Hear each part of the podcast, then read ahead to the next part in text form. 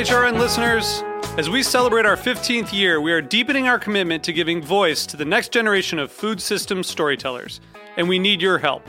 Our internship and fellowship programs help activate new possibilities for underrepresented and underestimated young people through experiential journalism, audio engineering, and production training. Through these unique programs, HRN helps food equity stewards build essential workforce readiness skills that expand their potential and foster economic mobility. Please consider supporting these critical programs. And with a minimum donation, you can be entered to win a dinner for two at an amazing restaurant in one of eight cities and tickets to a concert at a great venue in one of those cities. We have incredible partners across the country who have donated, as they also share our passion for helping to educate the next generation of food systems storytellers. Check out heritageradionetwork.org slash 15 to donate and enter to win today. That's heritageradionetwork.org slash 15 to donate and enter to win today. And make sure you donate before March 31st. Thank you. You're listening to Heritage Radio Network. HRN is food radio supported by you. Learn more at heritageradionetwork.org. This episode is brought to you by Roberta's, home of Heritage Radio Network since 2009. Learn more about Roberta's at robertaspizza.com. Welcome back to Saved by the Bellini, the podcast. Uh, my name is John deBary, and this is a behind the scenes look at my cocktail book, Saved by the Bellini, uh, which is a love letter to the 90s as told through a bunch of cocktail recipes. And this is the podcast where I'm going to be exploring uh, the various underpinnings and influences on this book. Um, and these people can be either directly involved or sort of more tangentially influenced on the book. And this next interview is maybe no offense to the other people who I interview, but this is one of my most my favorite interviews of this uh, of this whole series. Uh, it's with uh, an artist named Mel Chin, uh, who is a conceptual artist. His CV is so long. I printed it out here to look at it to read it over, but it would be like 20 minutes long. So I'm not going to do that. I'm just going to let the interview speak for itself. But basically, um, this guy was instrumental in a conceptual art project in the 90s called um, In the Name of the Place, which was a. It, basically, it, they used Melrose Place as a conceptual art setting, and it's just so cool uh, how this happened, how this came together. And in the in the book, in Saved by the Bellini, I have a cocktail. It references Melrose Place, and it references this art project, and it's really cool. And I'm not going to give any but any of it away because this guy just does a great job of describing this project uh, for himself. And so I will let you listen to it right now. Cheers. So I guess I, I really don't want to um, beat around the bush anymore. I'm just I'm so curious to hear about this whole project. So tell me about this project that you undertook uh, with Melrose Place. Well, it occurred. Me. I was back in the '90s. I was asked to participate in an exhibition with the Museum of Contemporary Arts in Los Angeles, and the curatorial imperative was to make it about LA some way, you know, and uh, yet maybe outside the museum. So it was a stab at something different. Um, so um, I was experimenting what that could be back and forth with a whole cast of, of different artists that were part of this group show called Uncommon Sense. And, you know, it, we were coming to a lot of dead ends about what to do. And I was at the time, I was the, uh, the Lamar Dodd Chair, a professorial chair in Athens, Georgia. Simultaneously, I was a Cal Arts or California Arts you know, uh, art school uh, scholar in residence. So flying back and forth, I remember looking down from the window at night, and maybe it might have been over Kansas. And I said, you know, LA is in the air. It's in microwave transmissions throughout the entire United States. And so when I landed, uh, I, you know, I, I think my wife was just scrolling through. We didn't watch much TV, but there was this huge blonde head in the way. And uh, I said, Who is that? And she said, Oh, I think her name is Heather Locklear. And as soon as she moved her head, I saw a painting on the wall. And I said, Wow, that's the place. That's where we need to go. Because um, uh, I had been working on very, I'm a conceptual artist, and I have been working on these ideas about how to insert within society meaningful conversations. And I even postulated this idea of being uh, looking at the devastation of HIV in New York, where I was living, as well as uh, the political conditions at the time. Uh, I was looking at these devastating consequences of viral introductions of ideas and military covert operations. I said, what if they were used to do good or to do something different? In other words, not the HIV or virion itself or the sniper, but the concept of the methodologies of inserting within a host, let's say, information that could be important to the survival of ideas. I mean, it's a complicated way of saying it, but uh, then when I saw this Melrose Place possibility at the existing gallery, I said, this will be the proper host the host with the most because the most it has the most outreach in terms of prime time television and all the essential things. But how to get in was the idea. Okay, uh, I I knew it couldn't be my work. I I didn't want to end up being the artist that just did work in Melrose Place. You see, I said it could be a collective uh, with all these different uh, non hierarchical uh, capacity to create ideas why television? Because at the time, it's just like the internet now, it's uh, usually a soap opera is there to sell soap. I mean, that's why it was called that, or a product, you know. And but then I said, you know, but a person like Aaron Spelling, these soap operas shaped the American imagination for a whole generation of of consumption of things. I said, what about the consumption of ideas? What about uh, this? Basically it's about you know Melrose Place, as you might have remembered, was about people screwing each other and yeah. maybe screwing each other over. You know, right? There was a lot of that back and forth. yeah. But but the but the overall thing thing about it was that that would be the proper place because it kind of frames what is American. You know, I think when you look at the outreach of these syndicated shows, the ideas that the world has about Americans can be shaped by the very shows that they watch, you see. And so it was an opportunity to insert within this, uh, uh, this show these ideas, con- conceptual ideas about politics, about uh, uh feminist ideology, things that were in the, the, the conversation in arts of the time.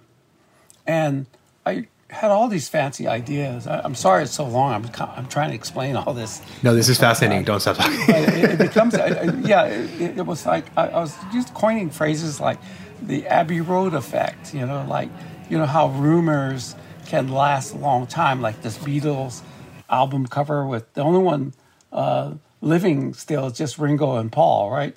but people thought Paul was dead because he was barefoot. I said, that's a, a, rumor that's not founded in anything other than what we have now is like conspiracy theory or popular culture. And I was thinking, what if the things we insert that people can, fans could absorb, were meaningful in their conversation?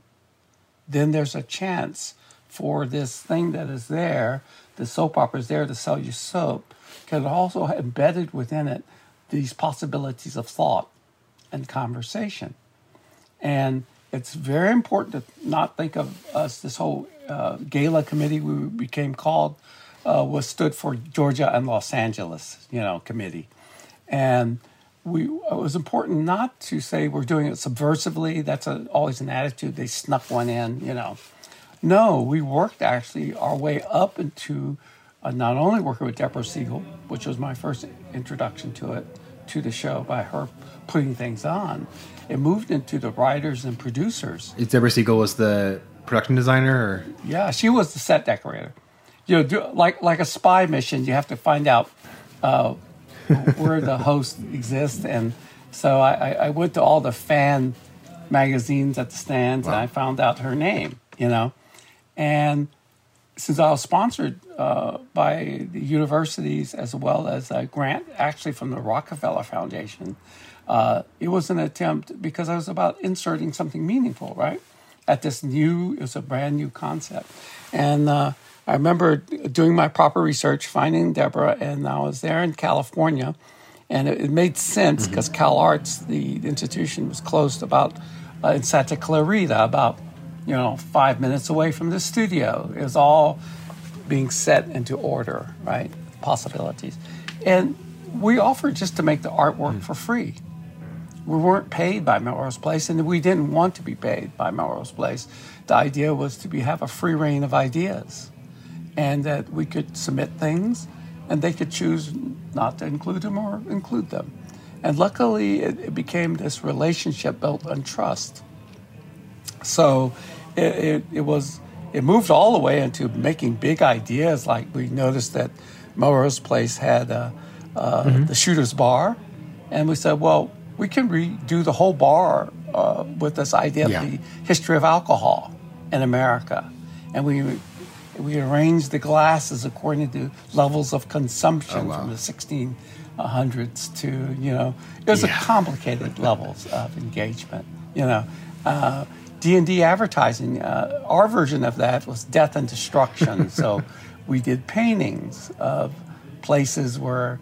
Uh, there's trauma in LA right. where Rodney King was beaten, where Robert Kennedy was, all these these levels. But then again, um, playful at the same time and, and working collaboratively with the producers. You know, I remember them wanting to.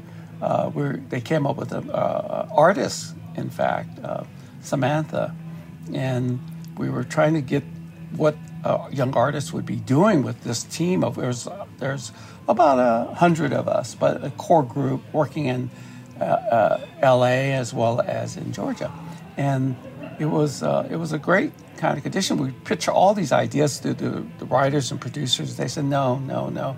I finally got down to why they wanted something like uh, David Hockney, which uh, which is fine. I said that's fine, but why would Samantha be painting like this uh, British uh, painter? And they said it's colors. The camera likes color. So this is collaboration at its best, where you you get to understand why people want something and then we propose this idea of these paintings.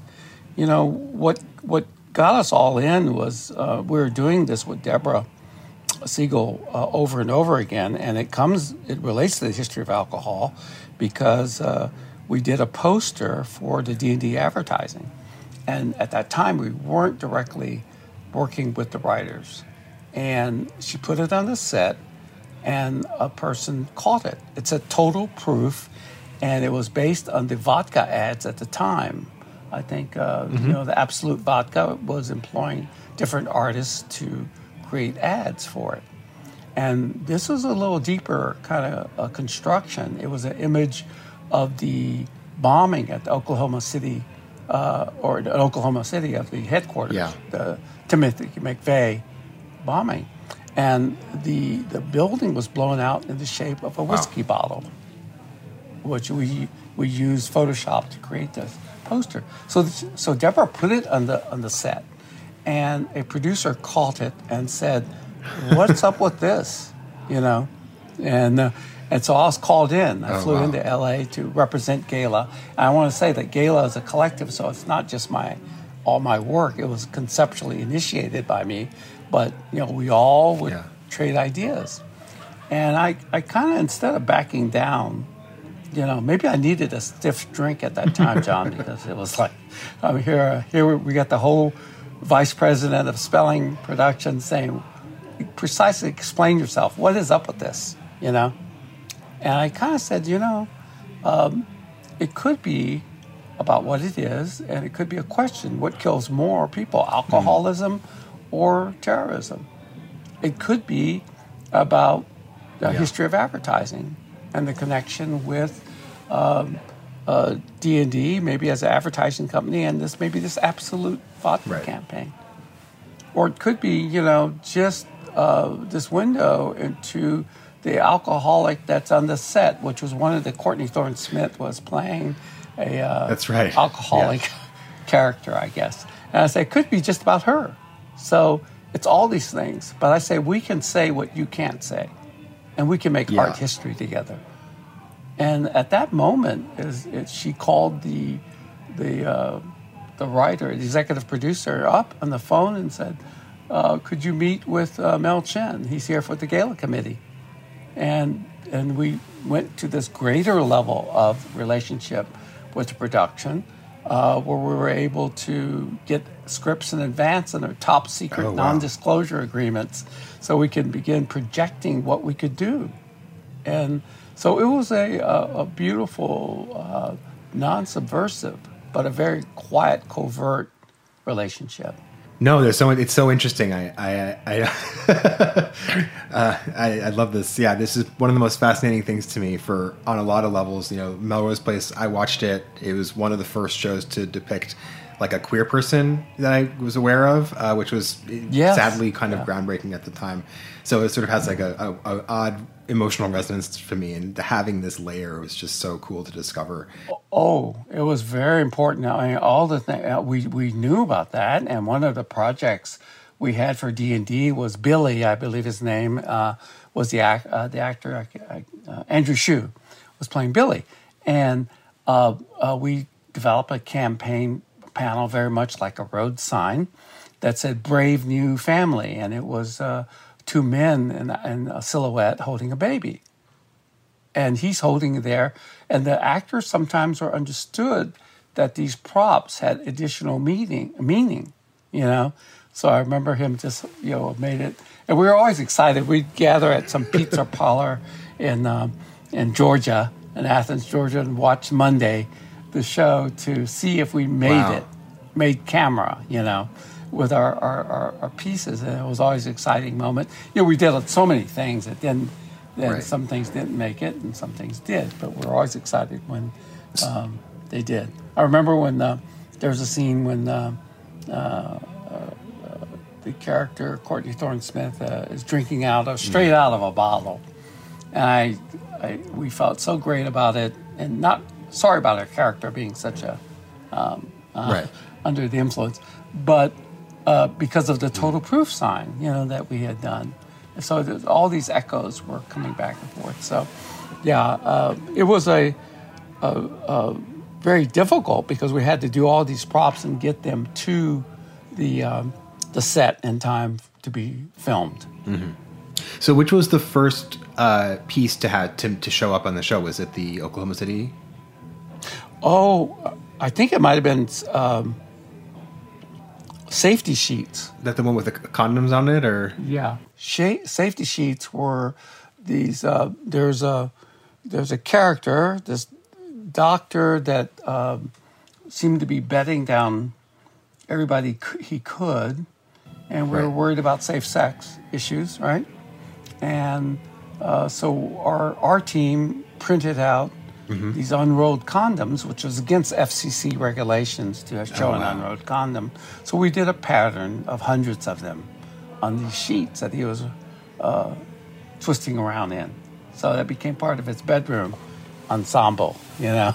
So uh, we would do things like that. I mean, I think it's one of the first major ones that really got us excited about the possibilities, and we because we worked uh, through two seasons. It Right. wasn't just like one time. It was not a one-off, and developed this uh, relationship of trust with the production staff, with Deborah, uh, as well as eventually with the executive production team. So. Um, I think Safety Sheets was one of the first ones. Okay, cool. That was one of the. I definitely mentioned that in the book. It's really fascinating. We're just going to take a really f- quick break, and I'm going to be back. I have so many more questions for you. Uh, just back in a minute.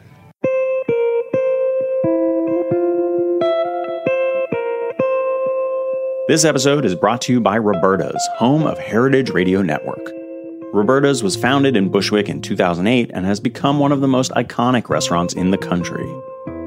HRN made its home inside of Roberta's in 2009, and together they have become part of the DIY fabric of the neighborhood.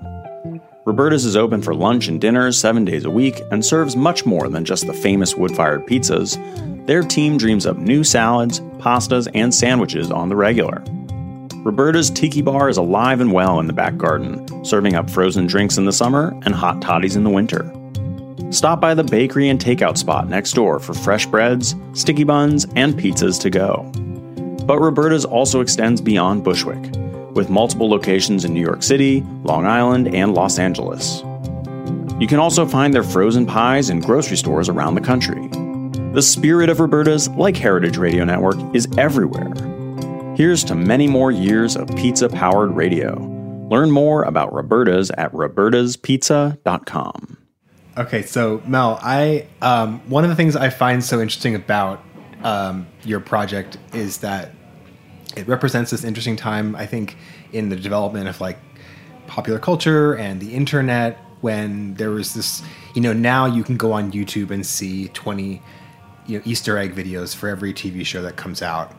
But you know, back you know back in the 90s like the internet was around but it wasn't quite the same level of saturation that we had here. Like if i was a viewer if i was just a sort of fan of melrose place how would these these pieces be like how would it become aware how did it become aware of them? Are they was there a lot of like kind of popular um like response at the time or was it something that was more like you know covert? No, like you there, said. there, there, there was not. Uh, we even tried to create a Usenet user group. oh wow we create uh, we tried uh, because we knew uh, the internet was really started kicking in Yeah. and um, but we, we we felt that um, you know there's an interesting piece that we did called uh, think of the reruns uh, which was a image of a maybe a malaria a germ you know Uh, because we were were thinking that um, over time it would be syndicated, and then you know how museum shows are always uh, three months long, perhaps you know, and that its life though would be forever if it was syndicated and playing in different countries. So the idea was to be patient, and the idea is to think more not like an artist wanting that gratification immediately, or even a fan. I, I got it, you know. It was something that could lay in wait and be discovered. So these Easter eggs, as it's properly called, we didn't know what they were called then. Yeah. we were doing many of them with the hopes that they could be discovered later. And it was important not to disrupt the general flow of the show. It was to be sympathetic and helpful for the ho- to the host. You mm. see, so we were taking different positions that were uh, we help we hoped that would be beneficial. Now that said, it was like so we were almost lost to history until uh, a show in 2017, which is like the 20th anniversary of uh, the Gala Committee, uh, uh, was held in New York. And uh, interesting, it was a Red Bull Studios, which is a Red Bull drink that uh, at that time in New York had an art exhibition space. But it was wildly received. You know, New York Times covered it. And, Yeah. And uh, so it was a, a reaffirmation of what we had accomplished back then. And to this day, I meet many young artists who point to that project as an inspiration. It doesn't have to be like what they're up to, Right. but it was uh, so different, you know. I consider the blueprint. Yeah, I think we now maybe people can look it up, you know, and it's not like we made that many, we made hundreds of objects, and we only only some made camera, as I'll call it. how many would you say of the hundred like I would say, you know, maybe fifty pieces or whatever. I don't, I don't, I don't have the numbers, but the, but the point of it is, as it could reverberate, and we were thinking about long-reaching uh, situations that way. It freed us to think about, like, oh, you want Chinese food? Okay, Chinese takeout food in this scene. Well, we'll make one that uh, kind of puts a, a nod to like the the, the protests in Tiananmen Square something that would say human rights mixed with uh, with uh, propaganda, you know, in order to speak to a whole nother audience later down the line, someone who could read Chinese. right Uh, we even put things in for like, oh, we'll do something for a, a physicist. You know, we'd come up with these ideas and run them by the producers, and they'd say yes. Um, and it would be like the California cat, cat clock, but it would be in a box with a time clicking away. You know, like a LED timepiece boxing over, so you wouldn't see the eyes. You might see the tail moving, but you see the numbers.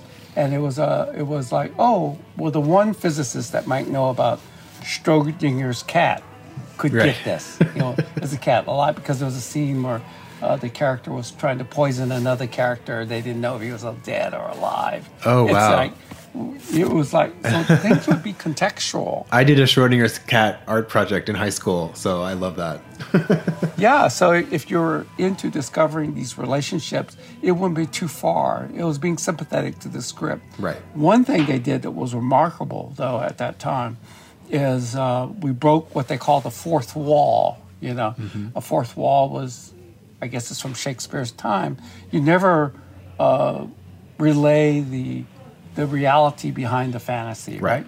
right? It's like this is the world you're creating, Melrose Place world. Right. Well, we're able to work it with this trust with the producers that I say, why don't you know? We, we pitched the idea of them uh, shooting at the museum exhibition a scene at the same time that it would be eventually uh, broadcast. So Yeah. people would see it, could see it in LA, the show, and then see Melrose Place and say, I was just in the room where they shot the scene. Yeah. You see? And, and, and for them to name the place, like, and to, to film it at the Geffen Contemporary Art Center there in uh, MOCA was a was a big coup, you know, because and it was like we were making history in terms of like breaking the fourth wall. Again, if the internet was in at that time, it would have been all crazy. Everybody would have known about it. But we also kind of liked this covert uh, kind of reality, Yeah. like being quiet about it, and maybe future father for cocktail conversation. Exactly. Later, Literally. right? Yeah.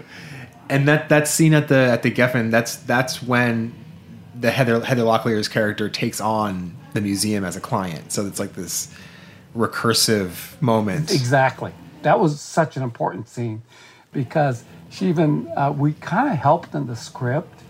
And uh, uh, while they're talking about the pieces and where she says, you know, why didn't you become a, uh, a painter or artist? She says, well, poverty sucks. So there's even social commentary involved with that. And um, uh, that was a playful thing that the writers and producers really felt trusting of us enough to allow us to manipulate the script and condition someone. And they went all out. I, can, I can't say that anything was bad with the with the Melrose Place team. And you know, Great. we we didn't take any money for it because in the end, we uh, we wanted that liber, liberty not to be working under someone, but working with someone. Right. So they weren't they weren't hiring you to create Yeah. pieces for them. You were just yeah, supplying. Yeah, we would just do it and present it to them. And so it's a mutual education. Because it is a, like this idea of a conceptual project. Uh, you think about conceptual art, you would never think about prime time television. There's a place for it, especially a soap opera. But uh, it was absolutely the right place for us. And uh, in eventually we created uh, a auction uh, catalog and convinced uh, Beverly Hills Sotheby's to auction off the objects that we created to give to charities in Wow. Georgia and Los Angeles, educational charities. And um, I think a, a team of collectors or a group of collectors from Germany who were really into it bought most of the work. I mean, I don't think, I think it was ahead of its time. I don't even think that, oh, well, uh, the museums in LA were there to even buy anything. Wow. You know? It was like, it was like unprecedented. And also, I, I, I, it was not a piece of Mel Chin that you would get. It would be a piece by the gala committee because we sometimes a young person in the team could come up with a beautiful idea. We present it to the producers, and if I had to help make it, I would make it for them. You know, it was uh, it was a way of really being collective. It was difficult. It was very high pressure, but um, we I think it was one of the more successful relationships that I've had with the whole group, uh, from the art end and then from the production end. It was fun. It was fun. Yeah. And hell at the same time. It's a great combination. Um, yeah. What? Uh, maybe you've already listed it, but what was your what was your favorite piece to um, to show up on the show? kind of mentioned a couple favorites. I think the Total Proof, which was uh, by chance, and then it introduced, and then this whole kind of interaction of breaking the fourth wall, and the remarkable uh, relationship with the production team was was great. You know, Yeah. so uh, I think it's a overall, it's a concept. It's overall that is important. You know, And So- since then, have you done similar work or kind of a, you know, based in no, no, I have not. I I don't. Um, there is works that I do. Um, as an artist, you know that again, I'm within the art world, so you're selling to museums and Right.